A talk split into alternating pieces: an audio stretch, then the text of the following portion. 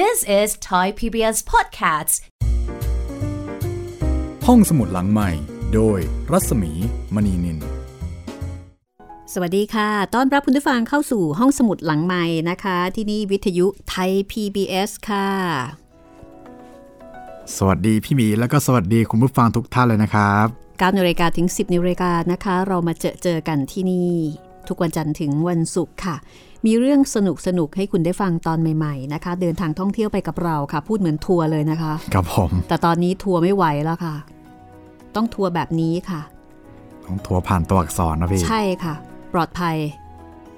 ปลอดภัยที่สุดนะคะครับทำที่ไหนก็ได้ ขอเพียงให้คุณมีอินเทอร์เน็ต แล้วก็พอมีเวลาในการที่จะใช้บริการห้องสมุดหลังไมค์นะคะ วันนี้มาถึงตอนที่ 11 แล้วค่ะกับทริป ไปฝรั่งเศสกับโกษาปาน แต่ยังไปไม่ถึงไหนเลยนะ โอ้ยังไปไม่ค่อยถึงไหนเลยครับพี่ อยู่ที่หอดูดาวครับ รู้สึกว่าจะใช้เวลาอยู่ที่นี่นี่โอ้โหค่อนข้างนานเนาะใช่ครับพี่ แล้วลงลึกมากเลยครับตรงนี้ แต่เราก็พอมองเห็นภาพเลยนะว่าที่นี่นี่เป็นจุดชมวิว แล้วก็เป็นจุดชมดาว คือสามารถที่จะมองเห็นเมืองทั้งเมืองได้ แล้วก็สามารถที่จะดูดวงดาว ผ่านอุปกรณ์กล้อง ซึ่งในยุคนั้นสมัยนั้นนี่ก็พอมี แล้วเข้าใจว่าโกษาปานก็น่าจะตื่นตาตื่นใจเอ่อกับความก้าวหน้าทางศิลปะวิทยาการนี้อยู่ไม่น้อยนะคะ ครับผม เหมือนกับไปเที่ยวท้องฟ้าจำลองไหมประมาณนั้นเลยครับพี่แต่ว่าอันนี้น่าจะเป็นท้องฟ้าจริง ๆ ไม่จำลอง ท้องฟ้าที่แบบคือมีอุปกรณ์ครับมีกล้องดูดาวนะคะ คงตื่นตาตื่นใจทีเดียวละค่ะ แล้วก็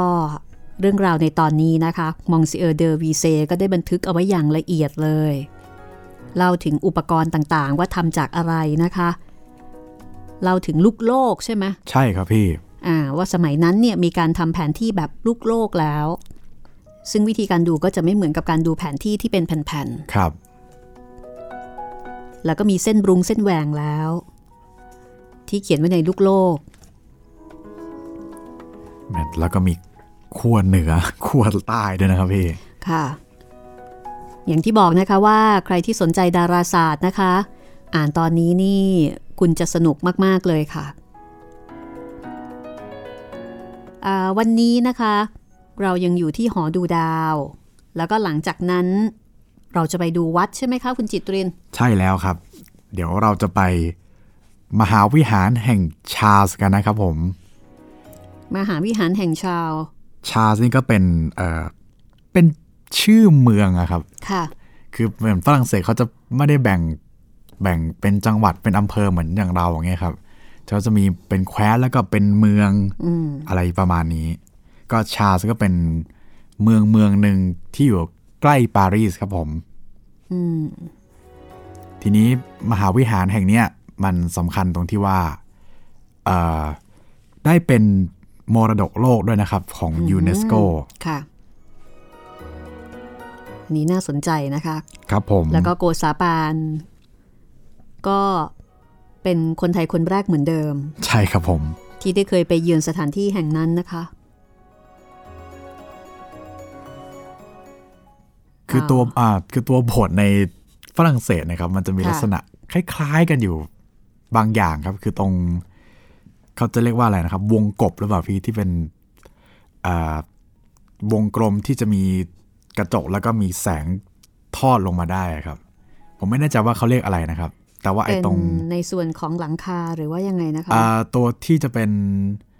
คล้ายๆหน้าต่างครับพี่ที่เป็นอือฮึกลมๆแล้วก็มีกระจก แล้วอืมแล้วก็จะมีแสงลอดเข้าไปได้ครับอืมช่องหน้าต่างเหรออ่าคะช่องหน้าต่างใช่ครับ ช่องหน้าต่าง ลักษณะตรงนั้นนะครับ หลายๆโบสถ์จะมีลักษณะคล้ายๆกัน อย่างวิหารนอตเทอร์ดามหรือว่าเอ่อวิหารแห่งชาร์ลส์นะครับ ก็จะมีวงกบแบบเนี้ยค่ะคล้ายๆกันเลย วิธีการวางวงกบวิธีการสร้างยอดอะไรพวกเนี้ยจะหน้าค่ะตาคล้ายกันมากครับถ้าเกิดว่าคุณผู้ฟังอ่าฟังทริปของโกษาปานแล้วนะคะ ก็สามารถที่จะไปค้นคว้าหาข้อมูลเพิ่มเติมดูได้นะถึงภาพในปัจจุบันครับผม ว่าปัจจุบันนี้สถานที่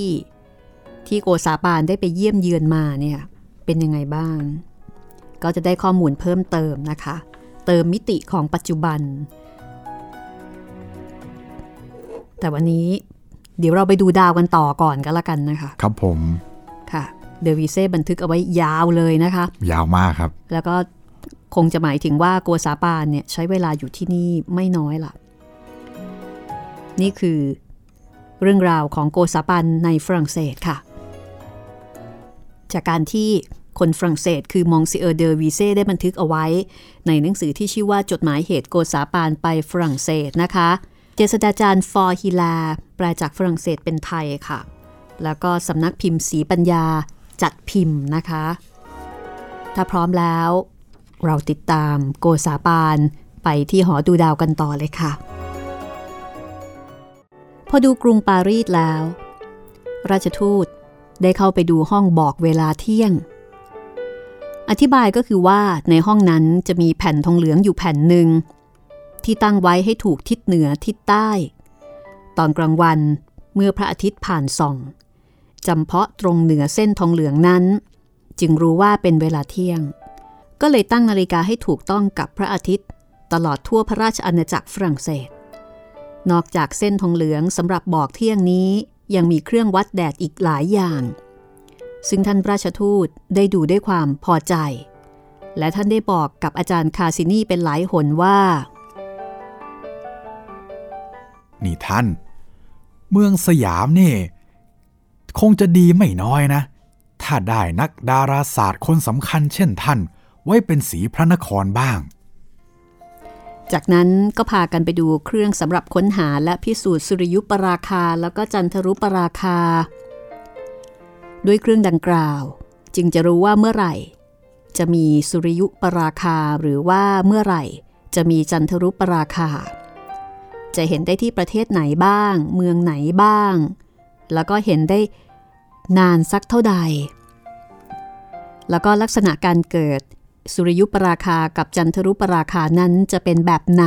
คือเป็นแบบเต็มดวง เป็นแบบว้าวแหว่ง จะรู้ได้หมดเลย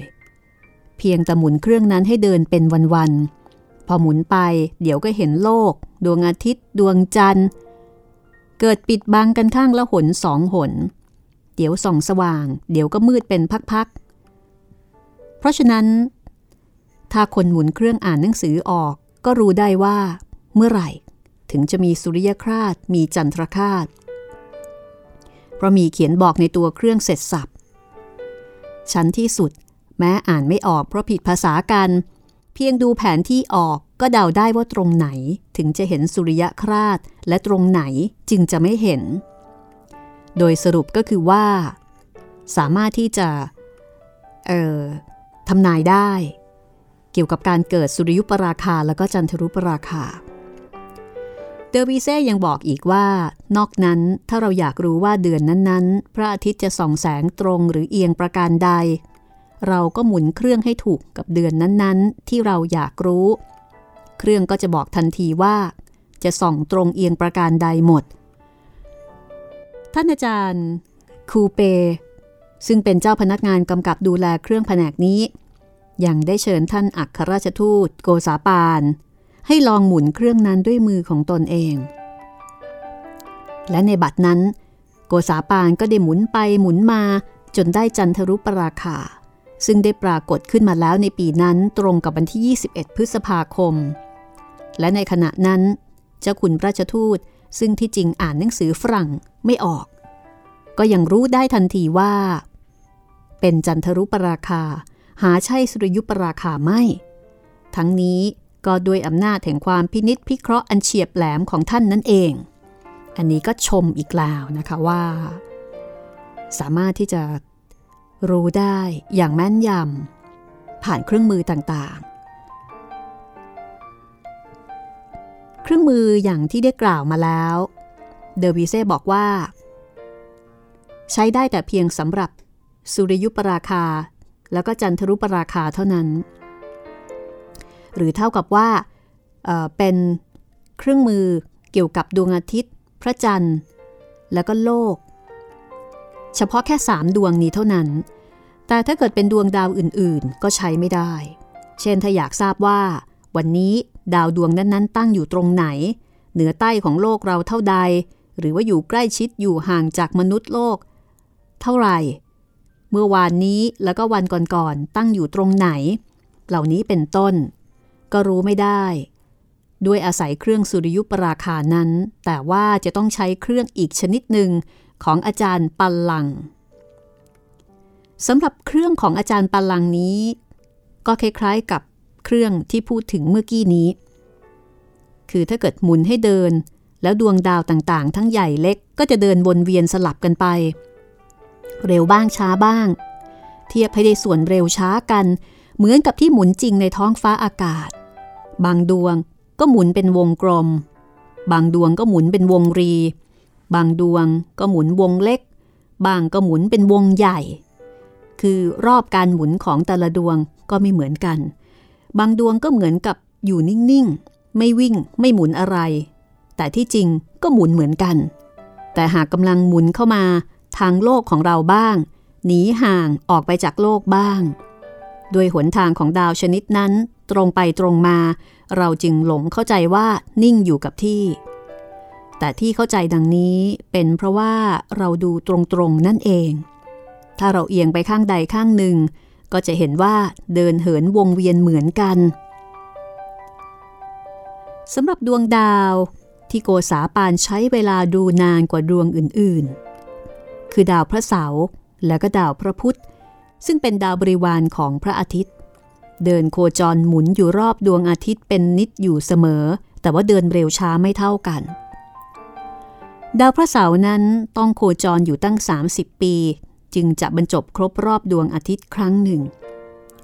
ส่วนดาวพุธนั้น โคจรเพียง 80 วัน ก็ครบรอบ ตกลงปีหนึ่งของดาวพระเสาร์นานเท่ากับ 30 ปีของเรา และปีหนึ่งของดาวพุธ เร็วเพียงสองเดือนเศษของเราเท่านั้นสำหรับเครื่องดูสุริยคราสแล้วก็เครื่องดูดาวสองเครื่องนี้ เป็นฝีมือของนายช่างนาฬิกาหลวงที่ชื่อว่าชูเร่ซึ่งนับว่ามีความสามารถพอใช้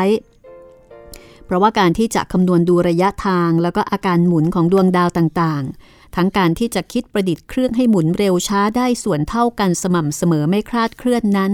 เป็นการยากอยู่มิใช่เล่น นอกจากเครื่องเหล่านี้ ราชทูตไทยยังได้ดูเครื่องอื่นอีก ซึ่งเกี่ยวกับดาวบ้าง แล้วก็ไม่เกี่ยวบ้าง เช่น ได้ดูเครื่องสำหรับสูบลม ออกจากหลอดเพื่อทดลองแรงดันของอากาศ และได้ดูเครื่องทอหูก ซึ่งปั่นได้ไหมคราวละร้อยเส้นเหล่านี้เป็นต้น พอดูเสร็จสมประสงค์แล้ว ในขณะที่โกษาปานกำลังจะเดินออกไปจากห้อง ก็พอดี ไปเห็นเครื่องชนิดหนึ่ง รูปร่างเหมือนแตรยาว แต่ไม่ใช่แตร โกษาปาน ก็เลยเกิดคำถาม ถามคนที่นำท่านไปดูว่า แตรนี่แปลกดีนะท่าน ไม่เหมือนแตรที่เคยเห็น นี่เขาใช้เป่าเพลงอะไรกันเนี่ยอ๋อที่ท่านราชทูตดูเป็นแตรเนี่ย จริงๆ ไม่ใช่แตร แต่เป็นเครื่องสำหรับต่อเสียงพูดให้ได้ยินไกล เช่นเวลาตะโกนเรียก ใครไม่ได้ยิน ก็เอาแตรนี่มาติดที่ปากแล้วก็พูดไป คนที่เราต้องการเรียกนั้น ถึงแม้เขาจะอยู่ไกลตั้งหลายเส้นก็จะได้ยินชัด ราวกับอยู่ใกล้ๆกันเลย ในขณะนั้น ราชทูตก็อยากจะทดลอง คืออยากจะลองไอ้เครื่องสำหรับส่งเสียงพูดนั้น ว่าจะสามารถส่งเสียงไปได้ไกลจริง ดังที่ว่าหรือเปล่า ก็เลยขอเอามาใช้พูดในขณะนั้นซะเลย ซึ่งในเวลานั้นก็มีคนกำลังเดินอยู่ แถวแถวถนนหน้าหอดูดาว ระยะทางประมาณ 500 เมตร เจ้าพนักงานก็หยิบเอาเครื่องนั้นมาใส่ปาก แล้วก็หันหน้าออกไปทางคนที่กำลังเดินอยู่ห่างไป 500 เมตร แล้วก็ร้องทักว่า นี่จะไปไหนกัน หยุดพักกันประเดี๋ยวเถอะ ปรากฏว่าพอพูดขาดคำคนผู้นั้นซึ่งอยู่ห่างไปประมาณ 500 เมตร ก็หยุดเหลียวซ้ายแลขวาไปไปมามาเพื่อให้รู้ว่าใครเรียก ก็ไม่เห็นใครอยู่ในบริเวณแถวนั้น ก็เลยเดินเลยต่อไป อันนี้ก็ เป็นไมโครโฟน หรือว่าเป็นเครื่องขยายเสียงในสมัยนั้น แล้วก็มีการทดลองให้เห็นกันด้วย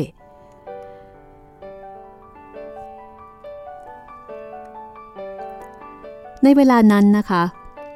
หลังจากที่ได้เที่ยวชมอุปกรณ์ต่างๆ อย่างจุใจ ด้วยความสนใจแล้ว โกษาปาน แล้วก็คณะก็เตรียมจะลาท่านอาจารย์คาซินี ในขณะที่กำลังเดินออกไปถึงที่นอกชานก็มีเรื่องเกิดขึ้นเรื่องหนึ่ง เรื่องนั้นเป็นเรื่องที่ฟังดู ก็ตลกดี คือที่นอกชานนั้น มีกล้องอยู่อีกกล้องหนึ่ง ยาวใหญ่ประมาณ 5-6 วา ใช้สำหรับดูดวงอาทิตย์ เป็นต้นนะคะ คือคงจะใช้ดูอย่างอื่นได้ด้วย ทีนี้ท่านอาจารย์คาซินีก็อยากจะชี้ให้โกษาปานเนี่ยเห็นจุดดำๆหลายจุดที่ดวงอาทิตย์ ซึ่งเพิ่งสังเกตเห็นกันขึ้นใหม่ๆ ก็เชิญให้โกษาปานมาดูบ้าง โกษาปานก็ดูอยู่สักครู่หนึ่งก็เห็นจุดเหล่านั้นได้ดี แต่แทนที่ท่านจะกล่าวถึงจุดเหล่านั้น ท่านกลับไปซักคำเปรียบเทียบอะไรที่ไหนก็ไม่ทราบ ซึ่งฟังดูขบขัน แล้วก็ดูน่าฟังดี โกษาปาน ได้กล่าว เอาไว้อย่างนี้ค่ะ อ๋อ ฉันเพิ่งรู้เดี๋ยวนี้เอง ว่าทำไมผู้หญิงฝรั่งเศส เมื่อจะเดินไปไหนมาไหน มีเข้าประชุมสโมสรเป็นต้น ต่างคนจึงต้องพากันเอาผ้าโปรงมีจุดสีดำๆบังหน้าเสีย สงสัยว่าจะเอาอย่างพระอาทิตย์ระมัง เพราะจริงๆแล้ว วงหน้าของหล่อน ก็กลมเกลี่ยงสดใส คล้ายพระอาทิตย์อยู่แล้ว ชะนี้เมื่อหลอนเห็นพระอาทิตย์ทรงเจอพระพักด้วยจุดดำหลอนก็ต้องเอาผ้าโปรงมีจุดดำมาปกปิดหน้าเสียบ้าง หรือไม่ก็จะเกิดตาฟางตาลายกันทั้งเมือง คุยกันเล่นๆล้อๆ ดังนี้แล้ว เจ้าคุณราชทูตหรือว่าโกษาปาน ก็อำลาท่านอาจารย์คาซินี บัดนี้ถึงเวลาแล้ว ที่ได้กำหนดไว้ว่า จะไปดูพระอารามเดชาเตอร์ จึงจะต้องขอลาท่านไปก่อน ท่านอาจารย์คาซินีก็ยินยอมอนุญาตให้ลา เพราะเกรงว่าถ้าหน่วงไว้จะทำให้ท่านราชทูตนี้ผิดนัด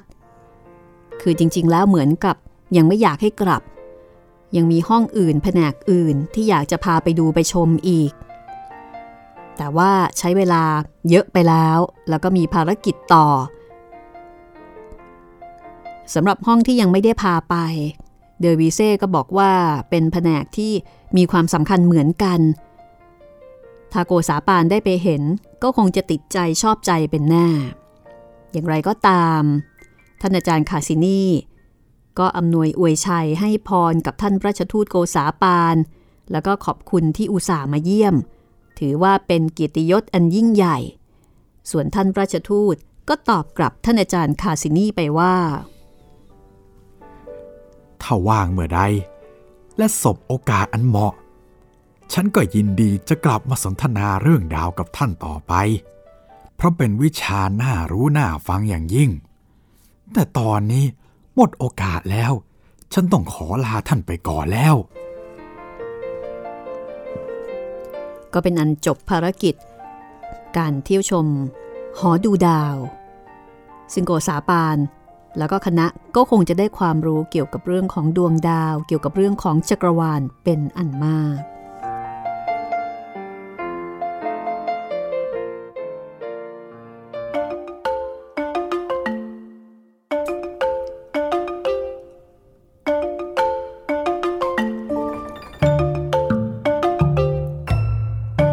เย็นวันนั้น คณะราชทูต ก็ได้เดินทางไปดูพระอาราม แดซาเตอร์ พอรถไปถึงลานหน้าโบสถ์ท่านราชทูตกับขุนนางไทยแล้วก็คนที่พาไป ได้พากันเดินดูสถานที่ภายในบริเวณของวัดนั้น แต่ไม่มีผู้ใดออกมาต้อนรับแต่อย่างใด โกษาปานก็นึกแปลกใจ เพราะว่าปกติไม่ว่าจะไปที่ไหน เจ้าของสถานที่เจ้าบ้านก็มักจะออกมาต้อนรับ แต่ที่นี้ไม่มีใครออกมาต้อนรับเลย คนที่พาไปอธิบายอย่างนี้ค่ะ ท่านราชทูตอย่าแปลกใจเลย อย่าว่าแต่ท่านราชทูตเลย ต่อให้เป็นใครก็ตาม นักบวชวัดนี้ก็ไม่ออกมาต้อนรับรอก เพราะวินัยห้ามไม่ให้พวกท่านมาเกี่ยวข้องอะไรกับใคร ใครจะไปจะมา ก็ไปมาได้ตามลำพัง ท่านไม่ยุ่งเกี่ยวกับธุระอะไรทั้งหมดหรอก ท่านได้แต่ถือศีลเจริญพร อดทนภาวนาอย่างเดียวเท่านั้นแหละ พอได้รับคำอธิบายเช่นนี้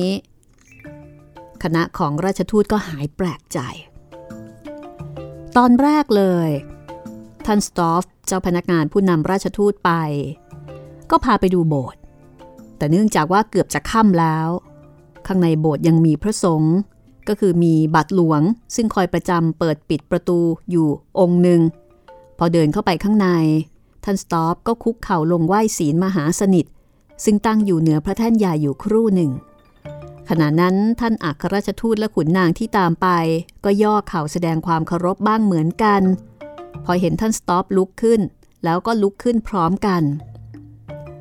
จากนั้นก็พากันไปชมดูข้าวของต่างๆ ในโบสถ์เช่น พระแท่น และอาสนะที่นั่ง ซึ่งเป็นของที่ขึ้นชื่อว่ามีความงดงามประณีตบรรจง หาเสมอเหมือนทั่วประเทศทั่วบ้านทั่วเมืองได้ยาก จากนั้นก็พากันไปดูพระรูปนักบุญเทพพยดา รวมทั้งภาพที่เขียนอยู่ตามฝาผนังของของอาคารนั่น ซึ่งล้วนแล้วแต่ทำด้วยฝีมือนายช่างชั้นเอกทั้งนั้น พอเดินเดินไปก็มาถึงรูปทองสำริดซึ่งตั้งอยู่เหนืออนุสาวรีย์แห่งหนึ่ง พอโกษาปานมองเห็น ก็ถึงกับถามทันทีว่า เอ๊ะนี่เป็นรูปของใครเหรอ ท่านสต็อปอธิบายว่า นี่เป็นรูปของเสนาบดีกระทรวงยุติธรรม ซึ่งเดิมทีเป็นมัคคนายก และอุปถัมภกสำคัญของพระอารามนี้ และเดี๋ยวนี้ศพของท่านก็ยังฝังอยู่ในนี้ด้วย เมื่อดูโบสถ์เสร็จเรียบร้อย ก็ได้เข้าไปในห้องซาคริสเตีย ซึ่งเป็นห้องสำหรับเก็บรักษาบรรดาเครื่องพิธี มีพระภูษาต่างๆ ที่พระใช้ในทำสังฆกิจ เวลามีกิจอันศักดิ์สิทธิ์ เช่น การทำพิธีมิสซาเป็นต้น แล้วก็ไปดูห้องที่เก็บรูปภาพสวยๆ ทั้งเก่าทั้งใหม่ตอนนี้ไปก็ได้ออกไปดูพระระเบียงด้านนอก ซึ่งเป็นระเบียงรอบโบสถ์ในระหว่างเสาระเบียงนั้น มีภาพเขียนแสดงประวัติของนักบุญบรูโน่ซึ่งเป็นผู้เริ่มก่อตั้งนิกายนักบวชนี้ขึ้น แต่ตามปกติคนเดินไปเดินมาจะมองไม่เห็น เพราะว่าบานประตูจะปิด แต่เพื่อจะให้ราชทูตเข้าใจประวัติของท่านผู้สร้าง จึงจัดให้เปิด คือจัดให้เปิดหมดเลยจะได้มองเห็น ซึ่งราชทูตก็เห็นว่าที่นี่มีความงดงามดีมิใช่น้อย เพราะว่ารูปประวัตินั้นก็เป็นฝีมือของท่านอาจารย์เลอเซียร์ก็นับว่าเป็นผลงานชิ้นเอกที่มีชื่ออยู่ในกระบวนช่างเหมือนกัน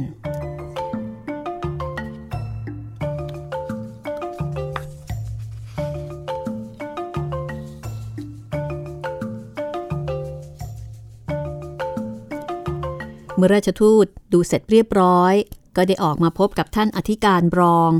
แล้วก็นักบวช ท่านอื่นๆ ในอารามนั้นอีกบางองค์ แล้วก็แสดงความเคารพต่อกันตามธรรมเนียม เหมือนกับว่าท่านมิได้เป็นนักบวชที่ถือวินัยเคร่งครัด แล้วก็เพราะเห็นแก่ท่านราชทูต ซึ่งเป็นผู้มาไกล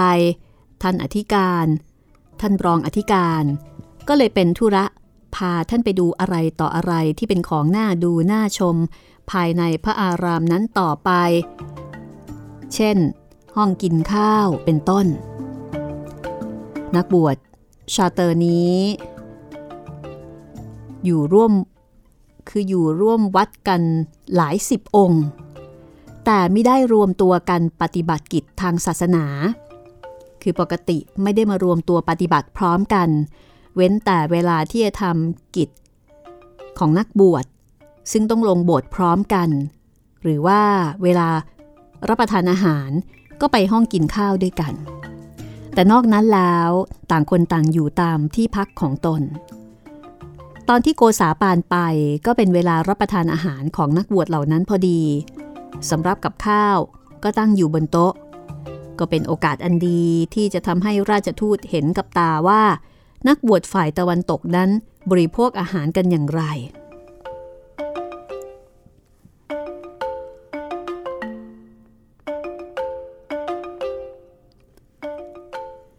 ทีนี้สิ่งที่ท่านราชทูตได้สังเกตพบนั้นก็คือว่า บนโต๊ะกินข้าวซึ่งมีภาชนะเครื่องใช้ไม้สอยต่างๆ ตามธรรมเนียม ทุกห้องกินข้าว ไม่มีถ้วยแก้วสำหรับกินน้ำแต่กลับมีหม้อดินขอบหนาๆทาน โกษาปานได้เห็นแล้วก็สงสัย ก็เลยถามว่า เอ ทำไมบาทหลวงเหล่านี้ จึงใช้แต่หม้อดินใส่น้ำองุ่นไม่ใช้ถ้วยแก้วใส่น้ำเล่า ก็ได้รับคำตอบว่า กินน้ำโดยถ้วยแก้วไม่ได้ วินัยห้ามว่า เป็นของเสวยเกินฐานะของนักธรรม นักธรรมควรจะต้องตัดกังวลในสิ่งของทางโลก ฉะนี้ท่านถึงใช้หม้อดิน แทนถ้วยแก้ว พอดูห้องกินข้าวเสร็จแล้ว ก็ออกไปข้างนอก คราวนี้ไปเจอเครื่องสูบน้ำราชทูตก็ถามอีกว่าเครื่องนี้เนี่ยทำอะไร ก็ได้รับคำตอบว่า อ๋อ เป็นเครื่องสำหรับสูบน้ำจากบอ่อแล้วส่งขึ้นไปแจกทั่วทุกกุฏิพระสงฆ์ในพระอารามนี้ชะนี้ พระสงฆ์ก็ไม่ต้องเป็นกังวลเรื่องตักน้ำหาบน้ำมาแต่ไกลแล้ว ตัวท่านราชทูตได้ฟังคำตอบก็ชอบใจ เพราะว่าเครื่องสูบน้ำในสมัยนั้นก็ถือว่าเป็นของแปลก นอกจากชอบแล้ว ยังอุตส่าห์ไปดูทางช่องเล็กช่องน้อยต่างๆ เพื่อที่จะดูให้รู้ว่า วิธีทำท่อน้ำนั้นมันประกอบติดต่อกันอย่างไร เมื่อดูเครื่องสูบน้ำหมดก็พอดีเป็นเวลาค่ำ จะไปไหนต่อก็คงไม่สะดวกแล้ว ท่านราชทูตจึงหันหน้าไปทางประตูเตรียมจะเดินทางกลับ พอเดินออกพ้นระเบียงวัด เหลียวมาดู จึงได้รู้ในเวลานั้นว่า ท่านอธิการบรอง กับพระสงฆ์อันดับที่ได้ชี้แจงอธิบายอะไรต่ออะไรในวัดนั้น หาได้ติดตามไปส่งถึงประตูวัดตามธรรมเนียมไม่ เจ้าพนักงานเห็นราชทูตมีความสงสัย ก็อธิบายว่า เรื่องที่บาทหลวงนิกายนี้ ไม่ตามมาส่งท่านราชทูต ขอให้ท่านราชทูต อย่ารู้สึกแปลกใจเลย เพราะเป็นธรรมเนียมของนักบวชนิกายนี้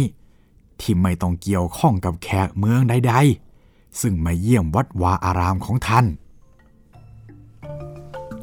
เมื่อทราบดังนี้ โกษาปานก็ชอบใจว่าแหม มีวินัยเคร่งครัดดีมาก ท่านก็อุตส่าห์เดินกลับไปหานักบวชเหล่านั้น เพื่อที่จะแสดงความขอบคุณแล้วก็ถือโอกาสลาด้วย ก็เป็นที่พออกพอใจด้วยกันทั้งสองฝ่าย ส่วนผู้คนทั้งหลายเมื่อเห็นท่านราชทูตกลับไปลาผู้หลักผู้ใหญ่ของวัด แสดงสัมมาคารวะต่อท่านผู้ทรงศีล ก็พากันสรรเสริญ ซึ่งเดอร์บีเซ่ก็บอกว่า เขาเองก็สังเกตมาหลายหนแล้ว ว่าถ้าท่านราชทูตเห็นนักบวช ท่านก็จะยิ่งแสดงความเคารพมากขึ้น จากนี้ไปนะคะช่วงหน้าค่ะ สาวๆที่ชอบเพชร อย่าพลาดนะคะ เดี๋ยวเราจะพาไปห้างขายเพชรกันค่ะ อยากรู้ไหมล่ะคะว่า ร้านขายเพชรในยุคนั้นนี่เป็นยังไง ถ้าเช่นนั้น เดี๋ยวให้เวลาเตรียมตัวก่อนนะคะ เดี๋ยวช่วงหน้าไปเที่ยวห้างขายเพชรกันค่ะ This is Thai PBS Podcasts. ห้องสมุดหลังใหม่ โดยรัศมีมณีนิน เข้าสู่ช่วงที่ 2 นะคะ ของรายการห้องสมุดหลังใหม่ค่ะ ตอนนี้เรายังคงอยู่ที่ฝรั่งเศสกับโกซาปานนะคะ ครับผม ก็กลับออกมาจากวัดเรียบร้อยแล้วนะคะ เดี๋ยวจะพาไปดูเพชรกันต่อค่ะ ไปห้างขายเพชรนะคะ ครับโอ้โห เป็นโปรแกรมที่น่าตื่นตาตื่นใจนะคะ มันคงจะวิบวับน่าดูเลย ใช่ครับพี่ ก็ เห็นบอกว่างานนี้เนี่ยจะมีโอกาสได้เจอเจอกับหัวหน้าช่างทองหลวงที่มีชื่อเสียงในยุคนั้นด้วยนะคะอืมเพราะว่าในยุคนั้นช่างที่เก่งที่สุด ก็มักจะเป็นช่างในราชสำนักค่ะเอ่อเราจะไปเจอกับท่านอาจารย์ช่างทองเดิมมงตาซีนะ เดิมมงตาซีค่ะ เป็นหัวหน้าช่างทองหลวงนะคะ ครับผม เป็นคนที่มีชื่อเสียงแล้วก็ เอ่อเป็นคนที่มีเพชรเม็ดใหญ่ แล้วก็แพงที่สุดในทวีปยุโรปค่ะ โอ้โห แล้วก็นำเครื่องเพชรเนี่ยมาประดับ พระมหามงกุฎของพระเจ้าหลุยที่ 14 กับเครื่องทรงอื่น ๆ ก็คือพูดง่าย ๆว่าเอ่อเป็นเป็นคนทำมงกุฎให้กับพระเจ้าหลุยที่ 14 เพราะฉะนั้นมงกุฎ ของพระเจ้าแผ่นดินก็จะต้องประกอบด้วยอัญมณีที่มีขนาดใหญ่ก็คือน้ำดี คือเรียกว่าต้องเป็นเพชรเม็ดเป้งๆอะนะคะ ครับผม จะมาเป็นเม็ดเล็ก ๆ มุ้งมิ้งฟุ้งฟิงเนี่ยไม่ได้ ต้องให้มีความยิ่งใหญ่ สมพระเกียรติ ช่างก็ต้องเป็นช่างที่เก่ง แล้วก็ฝีมือดี แล้วก็งานนี้เดี๋ยวโกษาปานนะคะ จะได้เจอเจอกับเนี่ยค่ะ หัวหน้าช่างทองหลวงเลย ก็เอ่อเป็นโปรแกรมที่ไม่อยากให้พลาดนะคะ ครับผม หลังจากที่เราไปเที่ยววัดมาแล้วนะ ไปเที่ยววัดเสร็จวันรุ่งขึ้นไปร้านเพชรต่อเลย ก็ไปเอ่อเหมือนกับว่าไประงับอกระงับใจทำใจให้สงบก่อนนะครับ นะคะ ก่อนที่จะออกมาพรุ่งพร่าน ก็ตอนนี้นะคะ เราอยู่ที่เอ่อตอนที่ 11 ของหนังสือจดหมายเหตุโกษาปานไปฝรั่งเศสของมองซิเออร์เดอวีเซที่เจษฎาจารย์ ฟ.ฮีแลร์เป็นผู้แปลนะคะสำนักพิมพ์ศรีปัญญาจัดพิมพ์ค่ะ ห้องสมุดหลังไมค์ก็นำมาเล่าให้คุณได้ฟัง แล้วก็ต้องฝากเอาไว้ด้วยนะคะว่า ฟังรายการแล้ว feedback มาได้นะคะ ฟังแล้วชอบไม่ชอบตรงไหนอย่างไร มีอะไรอยากจะแนะนำอยากจะติติง หรือว่าอยากจะเสนอเรื่องใหม่ ๆ ก็สามารถพูดคุยทักทายผ่านช่อง ช่องทาง 2 ช่องทางมาได้เลยนะคะ ก็ติดต่อมาได้ทางแฟนเพจ Facebook ไทย PBS Podcast นะครับ แล้วก็อีกเพจหนึ่งนะคะ มาที่เพจรัศมีมณีนินก็ได้เช่นกันค่ะ ครับผมอะถ้าพร้อมแล้วนะคะ คุณจิตริน ครับผม เราไปห้างขายเพชรกันดีกว่าค่ะ ได้เลยครับ รุ่งขึ้น จากวันที่ได้ไปดูพระอารามนั้นเจ้าคุณราชทูตหรือว่าโกษาปาน กับคณะที่ดี กลับมาจากพระอาราม ก็จะได้ไปดูห้างขายเพชร แล้วก็เครื่องเงินทองของรูปพันธ์ของอาจารย์ช่างทองเดอมงตาซีซึ่งเป็นหัวหน้าช่างทองหลวง และที่มีชื่อเสียง ซึ่งปรากฏว่า เดอมงตาซีนี้นะคะ เป็นผู้ที่มีเพชรเม็ดใหญ่แล้วก็แพงที่สุดในทวีปยุโรป เครื่องเพชรพลอยที่ประดับ พระมหามงกุฎของพระเจ้าหลุยส์ที่ 14 กับเครื่องทรงอื่น ๆ ที่ทรงใช้ในงานใหญ่ ๆ ก็ล้วนแล้วแต่เป็นฝีมือของนายช่างคนนี้ทั้งนั้น ที่ห้างขายเพชรนี้ เดอวีเซ่ก็บอกว่า โกษาปาน ได้มีโอกาสชมเครื่องเพชรพลอยที่มีค่า ตั้งหลายหลายล้านบาท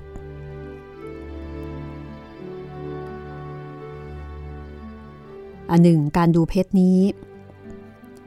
โกษาปานก็ให้ความสนใจ แล้วก็เพ่งพิษ ไม่ต่างไปจากการดูสิ่งอื่น ๆ ที่ห้างขายเพชรนี้ มีเพชรกี่อย่างกี่ชนิด ท่านราชทูตก็ดูจนทั่ว ดูทุกๆเม็ด ที่สำคัญมีการจับตรวจดูน้ำ ดูแวว ดูฝีมือการเจรนายแบบท่วนทีทุกอย่าง มีการถ่ายถามถึงวิธีใช้ ราคา และความนิยมของผู้คนพร้อมเสร็จสับเดอวีเซ่บอกว่า โกษาปานถือว่าเป็นผู้ชำนาญในทางดูเพชรพลอยที่เก่งทีเดียว เพราะสามารถจะพูดได้ถูกต้อง ว่าน้ำชนิดนี้ชนิดนั้นเป็นราคาเท่านี้เท่านั้น ชนิดนั้นเขานิยมใช้ทำแหวนทำเครื่องประดับอื่นๆ เช่นสายสร้อยเป็นต้น ดูพูดถูกต้องคล่องแคล่ว ราวกับพ่อค้าเพชรพลอย หรือช่างทองคนหนึ่งก็ว่าได้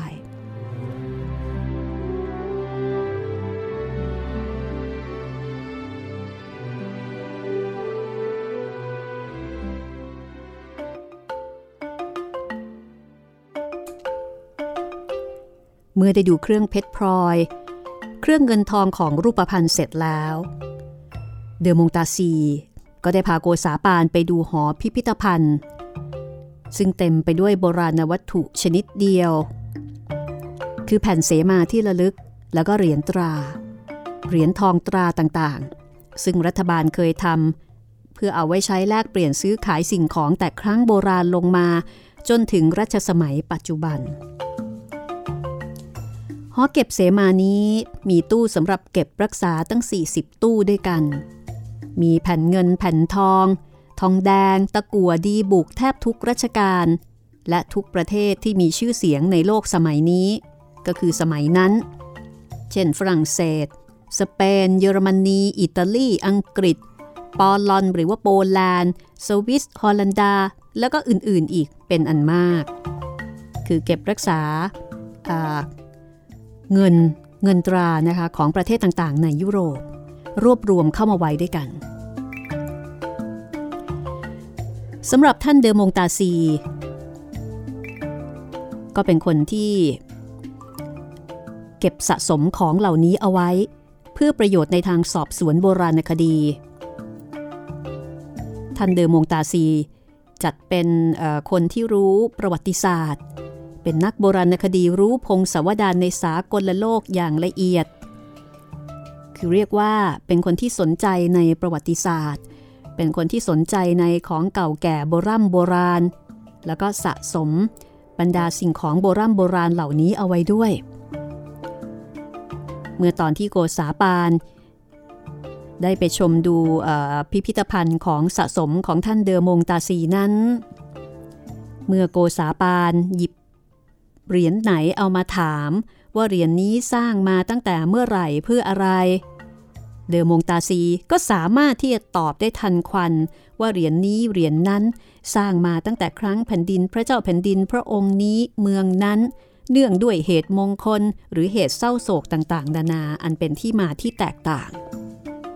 สามารถจะตอบได้ชนิดที่ว่าไม่มีติดขัดหรือว่าชงนสนเท่เลย ดูราวกับว่าเดอมงตาซี อ่านในพงศาวดารมาตอบประมาณนั้นเลยทีเดียว ซึ่งเท่ากับว่า เป็นคนที่มีความรู้ เป็นคนที่ศึกษาในประวัติศาสตร์ ชนิดที่หาผู้เสมอเหมือนได้ยาก ในส่วนของโกษาปาน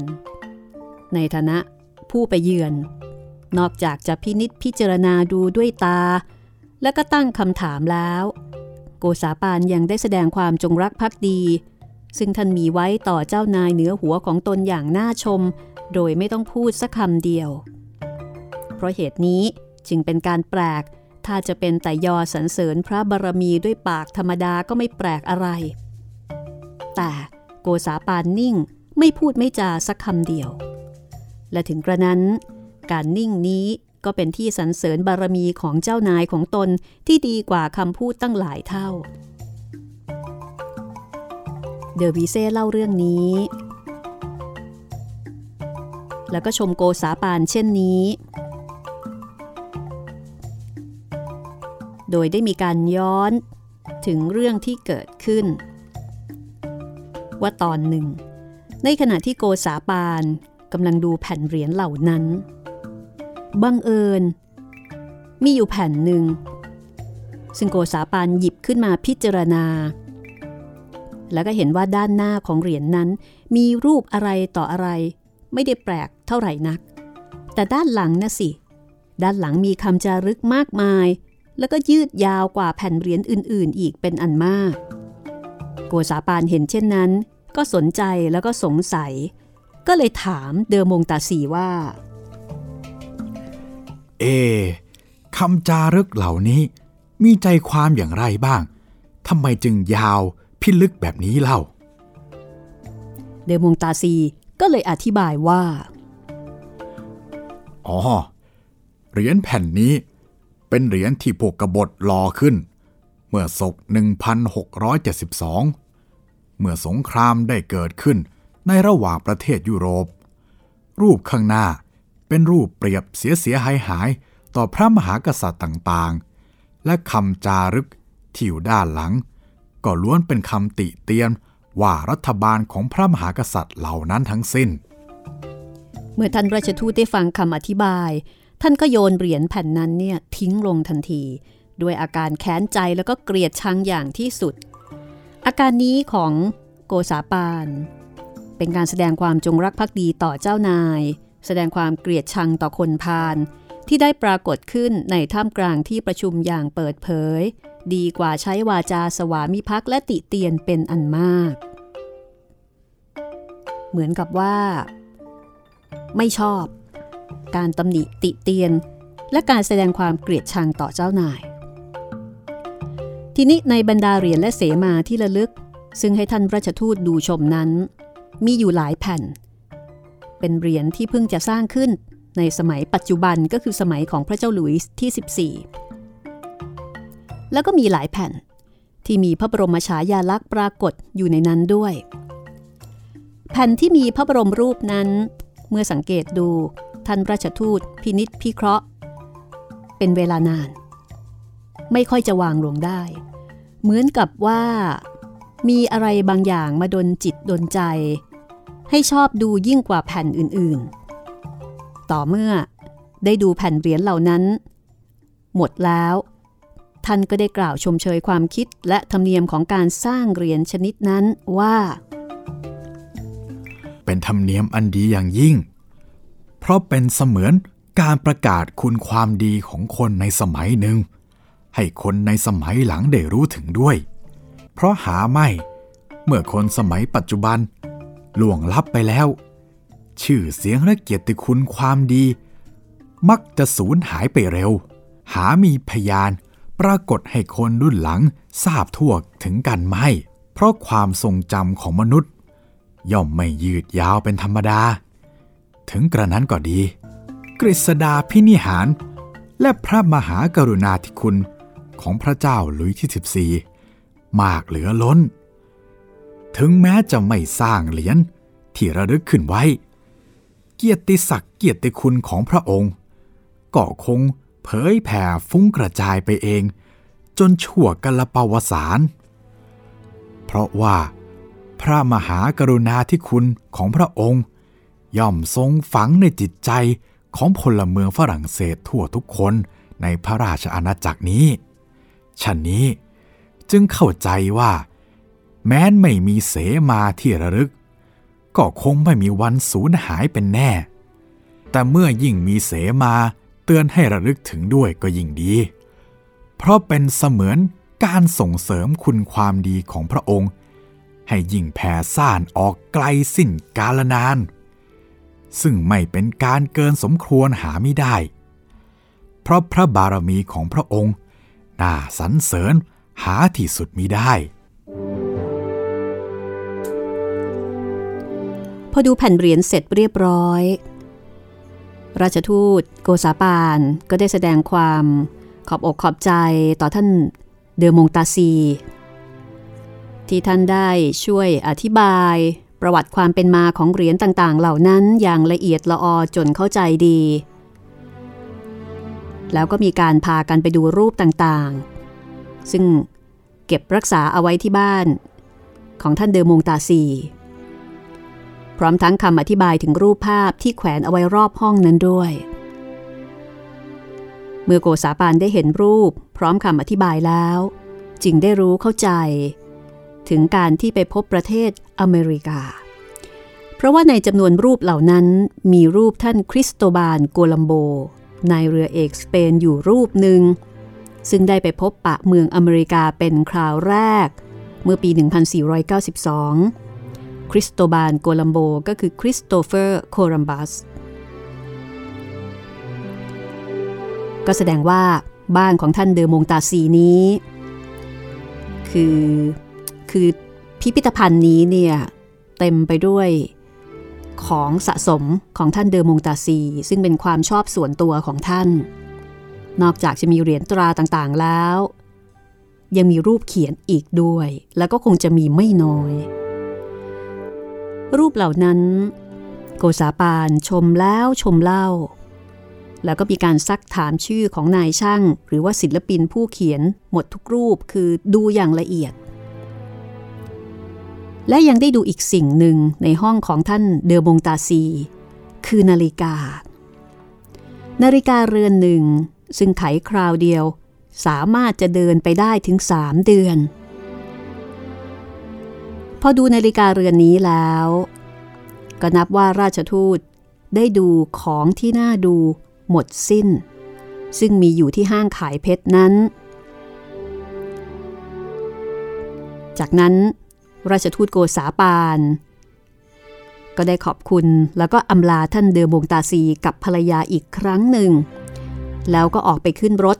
ซึ่งคอยอยู่หน้าห้าง